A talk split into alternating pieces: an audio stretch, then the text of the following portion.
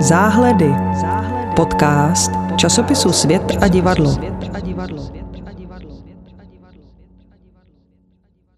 Vítám vás při sledování dalšího již pátého dílu podcastu časopisu Svět a divadlo, který vysíláme každý den z Brněnského festivalu Divadelní svět. A dneska jsme se sešli v sestavě relativně redukované, a to Jitka Šatkovská. Dobrý den. Barbara Sedláková. Dobrý den. A já jsem Vladimír Mikulka. Pokud uslyšíte nějaké zvuky, tak je to tím, že dnes nenahráváme jako obvykle ve skladišti divadla Reduta, ale ve zvukařské kabině divadla Reduta a na, na scéně probíhá zkouška, takže když se do toho herci opřou, tak sem občas něco dolehne. A my se dnes budeme zabývat eh, dvěma bloky, lze-li to takto říct. Eh, nejdříve eh, německými hosty, a to konkrétně Brémským divadlem, které včera představilo v divadle Husa na provázku adaptaci slavného románu Moby Dick Hermana Mevilla a potom ve druhé části představeními, které byly určené pro děti nebo pro mládež. Takže nejprve Brémské divadlo, eh, které eh, přijelo s inscenací, eh, kterou společnými silami udělala především trojice, když to budu číst pořadí, v jakém jsou napsáni v programu, tak Bepe Kosta, což je hudebník, a potom dvojice Denis a Nadine Gerbašovi, kteří byli dva performeři, kteří takovým, řekněme, ne úplně lineárním způsobem představili několik výseků z románu, které je Eh, nejvíc zaujaly. A celé to mělo takovou stavbu divadla napůl výtvarného, eh, napůl, řekněme, monologického, protože tam nedošlo téměř na žádné rozehrávané situace, ale spíše se tam ozývaly hm, tak výrazně deklamované monology z hry nebo popisované situace, eh, nikoli z hry, omlouvám se, ale z románu a ty byly doprovázeny různými výtvarnými akcemi a prostřídány písněmi již zmiňovaného eh, BP Kosty, který zpíval anglicky, zatímco herci mluvili německy, což mám teď po německém festivalu pocit, že v Německu je trošku móda, že se používá angličtina i v běžných představeních pro německé publikum. Já teda musím říct, že vlastně mně to připadalo jako takový pohled do dílničky těch dvou sourozenců, protože ten performer a performerka, teda už jak bylo asi eh, zřejmé podle těch men, tak to jsou sourozenci. Takže vlastně i na, tém, na tom lektorském úvodu zaznělo, že oni si většinu té scénografie vyráběli tak jako sami na zkouškách a je to opravdu jako, mě to fascinovalo už jenom tím, jak bylo vidět, jak, jak je to opravdu jako jejich, jak si s tím vyhrávají a bylo to, jak kdyby oni u sebe v pokojíčku dětském si tam jako uh, vytvářeli nejrůznější jako bizarní předměty a scenérie a třeba jako velmi působivé bylo to představení toho podvodního jakoby světa, kdy oni se ponořili jakoby v vozovkách pod vodu, vypouštěli tam nejdřív bublifukem bubliny, aby naznačili, že jsou pod hladinou a pak tam svítili a teď já nevím, jak se to jmenuje, takový to světlo, co eh, fosforeskuje v tom bí, všechno bílé oblečení v hledišti a Uh, oni tam pak pohybovali takovýma různýma zvláštníma objektama, které vlastně zářily tak jako neonově v té tmě. A trvalo to bych řekla docela jako dlouho, ale mě to úplně, já jsem tím byla vlastně úplně fascinovaná. U toho se ani vůbec nemluvilo, byl tam nějaký, myslím, že hudební doprovod. A protože já jsem tu inscenaci neviděla teda, tak se zeptám, držela se tam nějaká třeba trochu příběhová linka, nebo to spíš bylo opravdu jenom jako přenesení té atmosféry a jako dojmů nějakých třeba z toho čtení? Nedržela, nedržela. Bylo tam, byly tam písně, které velmi volně nějak se odkazovaly k tomu tématu lovu na velryby a snažili se ho podle mého soudu dost jako naivně převést do takového, jako řekněme, aktuálně celospolečenského, celospolečenského módu. A pak tam bylo několik scén, tak kterou popisovala Barbara, tak mě taky přišla, že byla asi z celého představení nejzajímavější, ale vlastně by byla v jakémkoliv jiném představení, které se týká vzdáleně vody nebo čehokoliv jiného, tak by tam taky mohla být. A ve druhé polovině potom bylo několik skutečně prostě jenom popisů, kde přečetli mhm. pasáže z té knihy a doprovázeli to jako pramálo vynalézavými scénickými akcemi, takže mě to vlastně trošku otravovalo. A mhm. z hlediska románu samozřejmě nemůžu chtít, nebo můžu chtít, ale není žádný závazek inscenátoru, aby převyprávili román tak, jak leží a běží ale za mě musím říct, že až na několik výstupů tohoto typu, které byly třeba výtvarně hezké, tak mně přišlo, že to nebylo ani po výtvarné stránce, ani po herecké, ani po nějaké jiné stránce vlastně pozorovné. Jsem si říkal, proč se vlastně na tohleto mám dívat. Jak to dlouho trvalo? Myslím, že 80 minut bylo psáno v programu tak nějak, no. Dlouho. Jako já souhlasím s tím, že to bylo jako velmi nekonzistentní. Mně dokonce připadalo, že ta první půlka byla opravdu jako hodně zaměřená na tu výtvarnou stránku, kde se často oni vlastně chvílemi fungovali jako uh, sami jako technici, takže jsme třeba koukali jako pár minut, než oni tam si přenastaví všechno to vybavení a všechno to tam rozvěsí, zavěsí, odnesou, uklidí a pak teprve začala nějaká reálná akce, ale to mě vlastně jakoby bavilo víc, než potom, když v té druhé půlce už to bylo hodně o tom slovu a přišlo mi to takový vlastně no, jako nekonzistentní, že ta druhá polovina uznávám, že to tak hodně pro mě taky spadlo, ale otrávená jsem tím teda nebyla. Hmm. Mě vlastně i potom, když jsme viděli několik inscenat, několik představení, které byly divadelně strhující, o hmm. kterých ještě bude řeč, tak mi tohle najednou přišlo, že to bylo jako výrazný propad, kdyby kvůli ničemu jinému, tak z hlediska divadelnosti. Mm-hmm. A vlastně mě trošku, už jsem na to narazil, ale přišlo takové až jako skoro směšné, jak se snažili z tohohle toho vlastně úplně nekonzistentního a do sebe zavinutého tvaru jako přejít do takové jako celospolečenské roviny, že na konci nevím, jestli to chytla v jedné té písni, nebo to tam bylo možná jenom zmíněno, říkali, a když to bude takhle, tak pak celý ten svět skončí genocidami a vyvraždováním a tak což jako dovedu si představit, že s trochou násilí by takhle bylo možné interpretovat bílou velrybu, ale tady v té instanci k tomu nic nesměřovala, prostě to jenom tak na konci připlácli. Podezříváme z toho důvodu, že prostě se to tak nosí a sluší se dodat jako zvnějšku tomu, co předváděli, ještě nějakou další hloubku a na mě to působilo teda spíš jako trošku odrazujícím dojmem, jako další důvod, proč se mi tahle inscenace moc nelíbila tady k tomu, asi, mě to jako úplně na sílu nepřipadalo, spíš mě jenom překvapilo, jak už vlastně uh, jak jsem se zúčastnil toho lektorského úvodu, což může být někdy zrádný, že to jako člověka tak nějak, je to tak alibistický možná v něčem, ale um, nebo to nějak radí, jak to potom číst, to představení následně, ale tam právě zaznělo třeba to, že už v době, kdy to ten Melville psal, uh, tak nemohl to samozřejmě vědět, ale že už asi, já nevím, 95% té jsem chtěla říct komunity velryb, ale prostě všech velryb, jakože už vlastně neexistovalo, protože tehdy to bylo opravdu jako masivní, ten hon byl úplně, na ty velryby byl opravdu jako obrovský biznis a takže už v té době to vlastně byl jako vyhynulý skoro druh, což oni tehdy nemohli vědět, tak možná i s tím, jako jestli se na to nějak snažili poukázat, ale nevím, ale... já jsem to tam nevnímala jako nějakou asi výraznou linku v tom představení, že mi to nepřišlo nějak jako pěst na oko.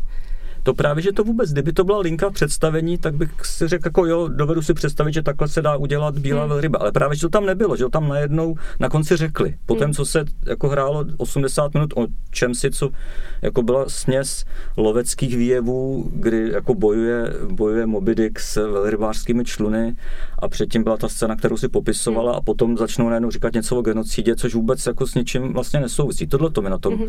vadí, ne to, že dospěju k tomu tématu, jak to bylo v 19. století, přiznám se, s velrybami nemám nejmenší tušení, ale vím, jak to bylo s tou inscenací. Mm-hmm.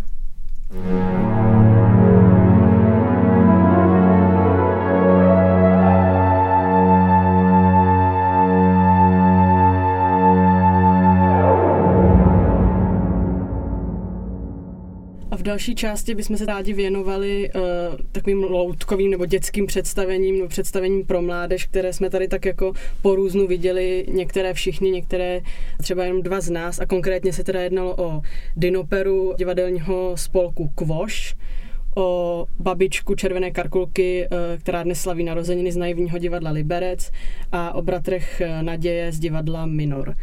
Asi bychom začali tou Dinoperou, která teda je vlastně takovým koprodukčním uh, počinem česko-německo-ruským uh, a jedná se původně o práci, která vznikla na Kaldu na Damu, ale ti studenti, nebo respektive studentka a student uh, z Damu na tom spolupracovali s hudebníky z Německa, sami se vytvořili libreto i hudbu a je to vlastně taková taková muzikálovo operoidní muzikálovo opera o vzniku, vzniku země, nebo takové vlastně jako pravěké motivy se tam objevují. No, eh, možná někdo vykopněte nějaký názor. Já Tady k tomu možná jenom věcnou poznámku. My s Jitkou jsme to viděli oba, ale ani jeden jsme to neviděli tady na festivalu. Viděli jsme to předtím, já jsem to viděl v Praze v Alfredu, nevím, kde to viděla Jitka. Já takže... jsem to bohužel viděla jenom jako záznam, takže o tom vůbec Aha. nebudu mluvit. Takže my sice víme, oč se jedná, ale nemáme to tak čerstvě v paměti jako, jako Barbara. Já jsem to viděla vlastně dvakrát, jednou v Praze v Alfredu ve dvoře a po druhé teda tady. A ještě bych asi zmínila, že uh, je to určené, vlastně představení určené divákům od deseti let. A já, no, já jako musím říct, když jsem to teď viděla po druhé, tak mě to vlastně vzalo ještě víc než, než poprvé a pro mě rozhodně nejsilnějším uh, prvkem té celé inscenace nebo toho představení je ta hudební, ten hudební jako t- komponent, protože to jsou um, zvuky, které tam vlastně jsou vyráběny živě a používá se k tomu looper a tak se to jako vrství. A jsou to opravdu občas takové jako hrdelní, zvláštně hluboké zvuky, které se mnou jako komunikují úplně na takovém zvláštním jako levelu, který se mi hrozně těžko popisuje, ale mám pocit, že se jim strašně dobře podařilo vystihnout nějak jako až archetypální, prostě um, nějakou archetypální atmosféru, která ještě za, za pomoci nějakého toho jako kouřového tam um, efektu a těch uh, loutek, těch pravěkých živočichů opravdu jako um, úplně přitahuje tu pozornost, aniž by si to člověk nějak dokázal rozumově vysvětlit. Nebo nevím, jak jste to vnímali vy, když jste to viděli, ale... Tomu je ještě možné dodat, nebo i nutné dodat, že to celé se nese ve velice nadsazené takové mm-hmm. groteskní mhm. atmosféře, mm-hmm. takže vznik země od úplných prvopočátku až po vyhnutí dinosaurů, proto se to jmenuje Dinopera, tak je předveden nikoli vážně, ale s velikou nadsázkou a velice zábavným způsobem, jak pro děti, tak i pro mm-hmm. dospělé, čehož jako my jsme tady, myslím, důkazem. A třeba i tu hudbu, o které jsi mluvila, tak je asi užitečné říct, že nebyla vyluzována na standardní hudební nástroje, ale třeba zrovna na začátku hráli na nějaký sifon od umyvadla nebo tak, mm-hmm. takže to byla kombinace, že se na to člověk díval, vypadalo to kuriózně, ale zároveň to bylo technicky velmi dobře provedené, protože to jsou kompetentní hudebníci, kteří mm-hmm. to doprovázejí. Oni tam vlastně hrají i jako na klávesy a na housle a zpívají, protože tam je takový jako komický prvek v té druhé půlce v tom, že ti dinosauři jsou jako živočichové, které my bereme jako taková brutální stvoření a oni tam prostě zpívají operu a tak tam jako uh, mají takové hluboké melancholické pocity té blížící se katastrofy a do toho právě ano, ti kompetentní hudebníci to tam tak jakoby mm, pějí takovým způsobem, že se to člověka opravdu jako najednou dotýká a je to hrozně absurdní uh, propojení, které ale funguje teda, no. A ještě k tomu pro představu, jak to vypadá, mají tam takové to klasické loutkářské kukátkové malé divadelko, takový ten oltářík, co se otevře a uvnitř se odehrává, co si v malém s těmi dinosaury a tam používají nejrůznější zábavné triky. Doteď si pamatuju třeba, že tam všechny pobavilo to, když tam dělali dýmové efekty tím, že tam, kouř, že tam foukali kous elektronické cigarety mm-hmm. a svítili do toho malinkým loutkářským reflektorem. A pořád si hrají s takovým tím rozporem mezi tím obrovským tématem, zásadním tématem vznik země koule a takovou tou titěrností a legračností, se kterou to celé schazují a celé to komentuje Latimérie podivná. podivná, jakožto jediný tvor, který pamatuje prvohory, nebo nevím přesně jakou dobu. Takže aby, bylo před, aby byla lepší představa, jak vlastně celá ta věc, v jakých dimenzích se pohybuje. A hovoří, ta Latimerie hovoří ještě anglicky, takovým jako patetickým hlasem to vlastně komentuje, což tady bylo, já si teď nedokážu vybavit, jestli v tom Alfredu to bylo stejně, ale myslím, že ne, protože tam vlastně paradoxně byla, bylo dospělé publikum, bych řekla v té Praze, ale tady bylo většina opravdu malých dětí, takže tu Latimérii ještě jako vždycky posléze přeložil jeden z dalších herců do češtiny, což bylo vlastně taky v něčem komické. každém případě já si na to vzpomínám jako jeden z velmi příjemných divadelních mm-hmm. zážitků loňské sezóny. Určitě. A tady to byla součást toho dne, kdy nás jako postupně potěšilo několik představení pro děti, vlastně paradoxně víc než představení pro mhm. dospělé, k čemuž se asi teď ještě dostaneme. Já ani neřekla paradoxně, já to mývám téměř pravidelně. To je pravda, to je pravda, vlastně to není ani paradox. Omlouvám se dětským představením.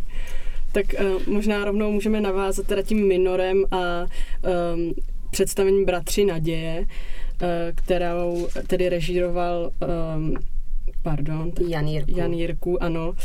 A jednalo se vlastně o příběh eh, čtyřech bratrů Kopeckých a jejich uh, loutkářskou, lomeno legionářskou uh, historii nebo jejich příběh.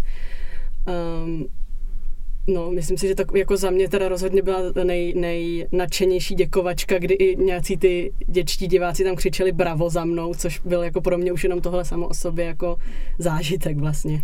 Ještě od diváků druhého stupně, no tady ta pubertální eh, skupina většinou Přesně takhle tak. natřená nebývá. No. To mimochodem, to jsem chtěl, měl jsem to připraveno jako takovou poentu, ale když jste na to narazili, tak to řeknu rovnou, než se dostaneme k té inscenaci jako takové. To mě opravdu na tom zaujalo, že tam bylo pubertální publikum a když začali hrát, tak tam se objevil jakýsi kašpárek a smrt a tak, takové jako veliké loutky hrané herci. A ti pubertáci na to pochopitelně začali reagovat různými posměšky z hlediska ta, eh, z hlediště, ale bylo vidět, jak to představení se rozjelo, jak je to velice rychle chytlo a oni vlastně přestali se posmívat a začali to s velikým zájmem sledovat. Tak to mi přijde, že kdybych byl herec nebo režisér, tak tohle toho bych si opravdu považoval. No já myslím, že jako kromě toho, že ta inscenace mi přijde jako brilantně, fakt vyvážená, jak tam má naprosto skvěle udělanou tu jako edukativní část, aby se prostě ty děcka dozvěděli něco, kdo to teda byli legionáři, kdo byl možná slavný rod Kopeckých, aspoň tak jako v náznaku eh, byla prostě jako výtvarně nádherná, že to se jako místo opravdu bylo takový to divadlo zázraku, že člověk sedí a dělá jenom to ju, jako fakt byla hudebně skvělá, herecky skvělá.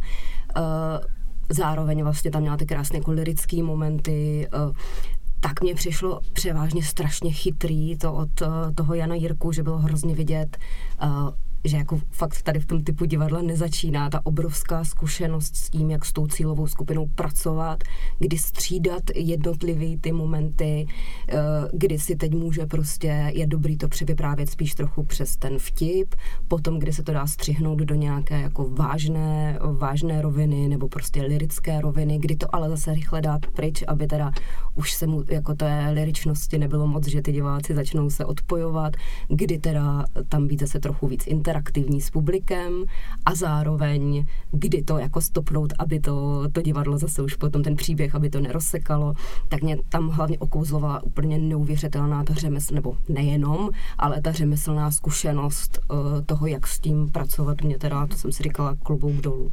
Já tady jenom jsem se teďka trošku vrtěl, protože jsem chtěl říct, o čem se tam hrálo, což tady ještě ne, nezaznělo a vždycky si to beru jako povinnost dodávat tyhle věcné informace. Takže to byl příběh, který začal tím, že těm čtyřem bratrům z rodu Kopeckých zemřeli oba rodiče a jako sirotky vychovávali různě jejich strýcové, rovněž loutkáři. A to byla taková nejveselější část navzdory úmrtí rodičů celé inscenace.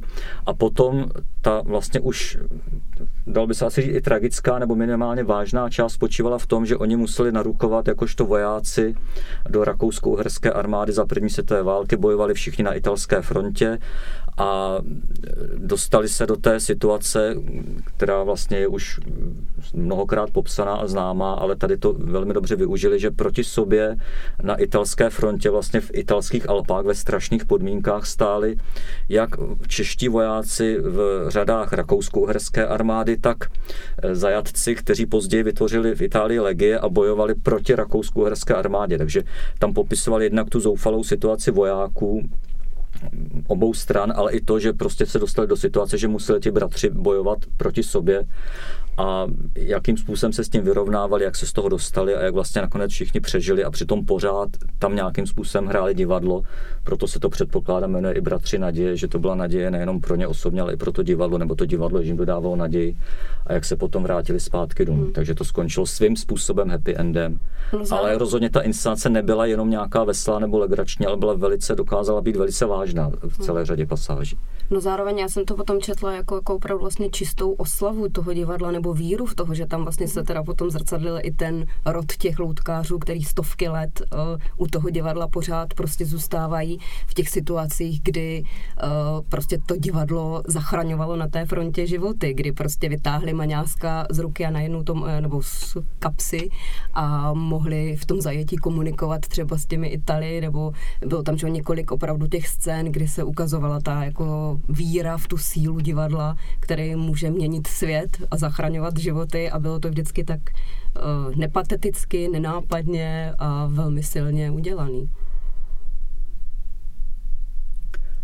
A mně se tam na tom ještě, já to už trošku budu opakovat, co už jsem říkal, nebo možná jenom potvrdím to, co řekla Jitka, že se mi tam velmi, jak si líbilo, velmi mě zasáhlo to, že dokázali být přesvědčiví, ale zároveň nešli přes nějakou míru vkusu v těch vážných pasážích, že skutečně dokázali být dojemní a bylo to přesně takové to, že s jako slabším povahám v publiku šly slzy do očí, když ti bratři se tam dostávali do těch zoufalých situací a nevěděli si rady, co s tím a vlastně aniž by to bylo nějak jako heroizováno, tak to vlastně byl svým způsobem i takový jako heroismus všedního dne, podaný jako s velkou přesvědčivostí a zároveň s velkou mírou vkusu, což si myslím, že není tak úplně běžná kombinace. A plus se mi tam velmi líbily všechny ty loutkářské triky, počínaje tím hezkým nápadem, že tam jsou ty tři klasické loutko, loutky, že jo, smrt, která je tam už na začátku označená jako ta, která nechá vyprávět ten příběh pouze za podmínky, že ona bude tou hlavní postavou, což se pak potvrdí. Kašpárek a čert, ale to hrajou velcí herci, takže ty loutky jsou tam vlastně, vypadají minimálně... Herci v kostýmech marionet. Přesně tak, herci v kostýmech marionet a minimálně pocitově vypadá, že jsou mnohem větší než ti samotní herci. Takže i s tím letím si tam ta režie docela šikovně pohrává a zároveň se objeví takové ty klasické loutkářské triky, které už zmiňovala Jitka, že tam je vláček s malým nádražím a objevují se tam stínohra a všechny možné tyhle ty věci, které má člověk v loutkém divadle rád a když to udělají šikovně, jako že tady to šikovně uděláno bylo, tak je to velká radost. Krásně to využívá jako tu na jednu stranu archetypálnost tady těch postav, opravdu, že tam je pořád zpřítomněná ta smrt, ten ďábel, hmm. který se tam že potom projevuje třeba v některých těch jako Lloyd Knightech na té, na té frontě, vše, a, a zároveň mě přišlo, že ještě jako chytrý pro tu cílovou skupinu to, převy, že jemu to umožňuje převyprávět třeba ty vážné situace uh, do určité míry, třeba principy rakvičkárny, jak to bylo udělané uh, v případě smrti těch rodičů, uh, kdy tam vlastně ten tatínek umíral opravdu jako víceméně komicky, hrálo se tam zlou spuknutím loutkářského srdce a, bylo to jako do jisté míry tarkvičkárna, hrozně dobře tam fungovala hudba, kdy vždycky zpívali to neštěstí, neštěstí a tak, ale zároveň to byla vlastně velmi jako dynamická, veselá hudba, tak to působilo uh, tak komicky. A potom se to najednou velmi vážně zlomilo do smrti uh, té maminky, která samozřejmě ta postava matky v tomhle čtyř malých dětí uh, a přišel tam ten jako silný lirický melancholický moment, kdy tam jenom to prostě vpluje ta smrtka s velkou maskou, nebo kdy měla na hlavě jakou předimenzovanou papírovou růži, uh, což byly jako zase symbol papírových růžiček, které ty maminka celou dobu prodávala.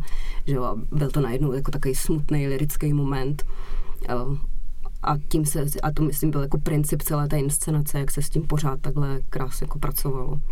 Já ještě jenom na závěr, možná to zase jako budu opakovat, ale mě opravdu jako fascinovalo to, co jsem na začátku já vůbec nečekala, že jako dospělého diváka mě to, mně to přišlo velmi jako vyvážené, že jsem cítila jako až dojetí nebo um, se mě to nějak dotýkalo a přesto jsem chápala vlastně to jako hrdinství těch postav, což mám pocit, že občas u některých třeba inscenací nebo představení, které se přesně týkají těch velikánů, eh, zejména teda našich třeba československých dějin, takže máme jako tendenci buď to je příliš schazovat, anebo příliš heroizovat. A tady to možná proto, že ta cílová skupina byla jiná, tak se vlastně ale jako paradoxně to podařilo tak vyvážit, že to se mnou komunikovalo jako velmi um, nějak přesvědčivě, nebo, jak, nebo prostě vyváženě a Um, Nebyli to velikáni, že jo? Byli to loutkáři, jako výrazné figury, no, ale jako velikán vlastně... bych si představil. Jo, ale myslím si, že by z nich Masarika. právě šli udělat, jako takový jo, ty hrdinové, kteří jako zachraňovali životy divadlem. Rozumím. A tady to z toho vlastně bylo znát, že zachraňovali životy divadlem a že to byl jako tragický příběh a že první světová válka byla jako tragická událost, ale zároveň oni byli tak jako přístupní a v uvozovkách jako normální, že bylo strašně snadné se s nima nějak se na ně napojit nebo je pochopit a celkově hmm. ten kontext. No. A tak, když si třeba vzpomenu mm, třeba na Jirk, jako Jirku Lipany, eh, tak mám pocit, že to je jako eh, jeho výrazná schopnost, jak vyprávět eh, ty historické příběhy tomuhle publiku. Tak a ještě se teda přesuneme k poslední, poslednímu zážitku, který se týkal představení Babička Červené karkulky dnes slaví narozeniny, teda z naivního divadla Liberec v režii Michaely Homolové a ve výpravě Roberta Smolíka. A ta vlastně cílila, pokud se nemýlím, na úplně nejmladší publikum, myslím, že nějak od pěti let. ale já zase, jestli to můžu nějak vykopnout, tak bych řekla, že uh, se vlastně to Trefili se i do nás. publikum, no, že se to dospělé publikum tam vlastně bavilo víc než to dětské. Tím nemyslím, že by se nudili, to vůbec, ale že tam bylo spoustu vtipů, které vlastně jako uh, mnohem víc komunikovali s tím, s tím rodičovským publikem nebo s tím dospělým. To byla taková klasická loutková hříčka, kterou od naivního divadla lze očekávat. Už jako já jsem třeba viděl od nich inscenace podobně laděné, ale pokaždé, když se to povede a tady včera se i to představení konkrétně jedno povedlo, že mm-hmm. skutečně diváky to chytlo na začátku a prochechtali jsme to od začátku do konce, jak děti, tak dospělí, což je na tom fajn, že tam je spousta vtipů, kteří, které jdou samozřejmě přes hlavy dětí k těm dospělým, když tam jako různě žertují z rodiči, abych udal, dal konkrétní příklad, když rodiče jsou představeni tak, že sedí každý u svého laptopu zády k sobě a něco si tam do toho zuřivě buší a Karkulka otravuje tím, jestli teda jako budou oslovat babičiny narozeniny, oni řeknou, jo, tak si jako běž, vem si tady košík s vínem a běž přes les. A Karkulka radostně odskotačí a oni říkají, konečně sami doma. A všichni čekají, co teda se bude dít a oni se znova sednou k těm svým počítačům a něco, něco do, nich bučí. Tak jsou tam vtipy tohoto typu, který předpokládám děti asi úplně neocení, ale je tam kromě toho celá řada dalších jako legrácek úplně na té nejjednodušší rovině, kterou můžou, můžou chytit i děti. A předpokládám, že i děti znají příběh červené karkulky, takže je může třeba pobavit, když se tam objeví takové variace absurdní na to, že nestačí, že vlk sežere karkulku, babičku, ovečku, rodiče a tak dále, ale pak ještě omylem toho vlka s těma těma všema postavama břiše sežere další vlk. A oni si potom ve břiše toho vlka slaví babičiny narozeniny. Jo, že je to prostě variace, která to celé dotahuje ad absurdum takovým velice hravým a jako legračním způsobem, který mě osobně velice těšil. A zároveň mi připadalo, že uh, velmi trefné byly takové ty poznámky, které se snažily jako upozorňovat třeba na absurditu těch pohádek jako takových, kdy vlastně přesně jak už Vladimír zmínil, že ta karkulka teda odešla tím lesem k babičce a najednou ty rodiče si potom, co se jako zase vynořili z té práce, uvědomili, že uh, sice jako prima, že konečně jsou sami doma a zbavili se toho dítěte a mají klid, ale v tu chvíli si uvědomili, že té karkulce je vlastně 6 let a s vínem v košíčku šla sama přes les a tak se za ní jako rozběhli, protože si najednou uvědomili, jak je to vlastně jako bizarní situace, do které jí dostali. To samé jako, že vlk si třeba babičku nevybral náhodou, ale že už tam byl takový jako na začátku taková sekvence, kdy on se snažil jí sežrat už v úvodu, ale ona ho málem přejela traktorem a toho tak jako naštvalo, že potom, když se dozvěděl, že je to teda příbuzná té karkulky, tak si šel vychutnat ještě víc, protože jak řekl, jak to, jak to komentoval, že to je ta bába s tím traktorem a o to víc si zasloužila, aby byla sežrána. To byla celá ta jedna rovina humoru, která se tam provozovala, že do toho jaksi pohádkového archetypálního příběhu naprosto nepatřičným způsobem pronikaly současné rekvizity, mm-hmm. že mhm. tam z toho vlkova břicha volali babičiny mobilem a babička měla trošku problém ten mobil ovládat. A prostě byly to legrace... Vlka párali huskvarnou. Vlka párali huskvarnou a tak dále. Takže tam byla, a to byla celá soustava těch vtipů, mm-hmm. včetně toho, že tam byl takový nadšený mladý myslivec versus už takový jako vyžilý starý myslivec, který se ukázalo, že má jakési pletky s babičkou, tak jen tak mimochodem a ten mladý myslivec na konci vlastně zabránil starému myslivci zastřelit vlka, protože vlk je chráněné zvíře a ty vlci říkali něco, tak tohle to já teda fakt neberu, tohle to je ráj pro vlky, tady musíme bydlet. Takže byly to žerty tohoto typu, které znovu opakuji, jsou zcela jistě určené dospělým, ale i pro děti v té inscenaci toho bylo natolik dostatečně, že myslím, že ani děti nepřišly zkrátka. A byla to jako drobnička, nebylo to nic zásadního, na rozdíl třeba od těch bratrů Naděje, ale pro mě to byl zase další jako nesmírně příjemný zážitek mm-hmm. v rámci celého festivalu. Tak, takže takhle v optimistickém duchu skončíme.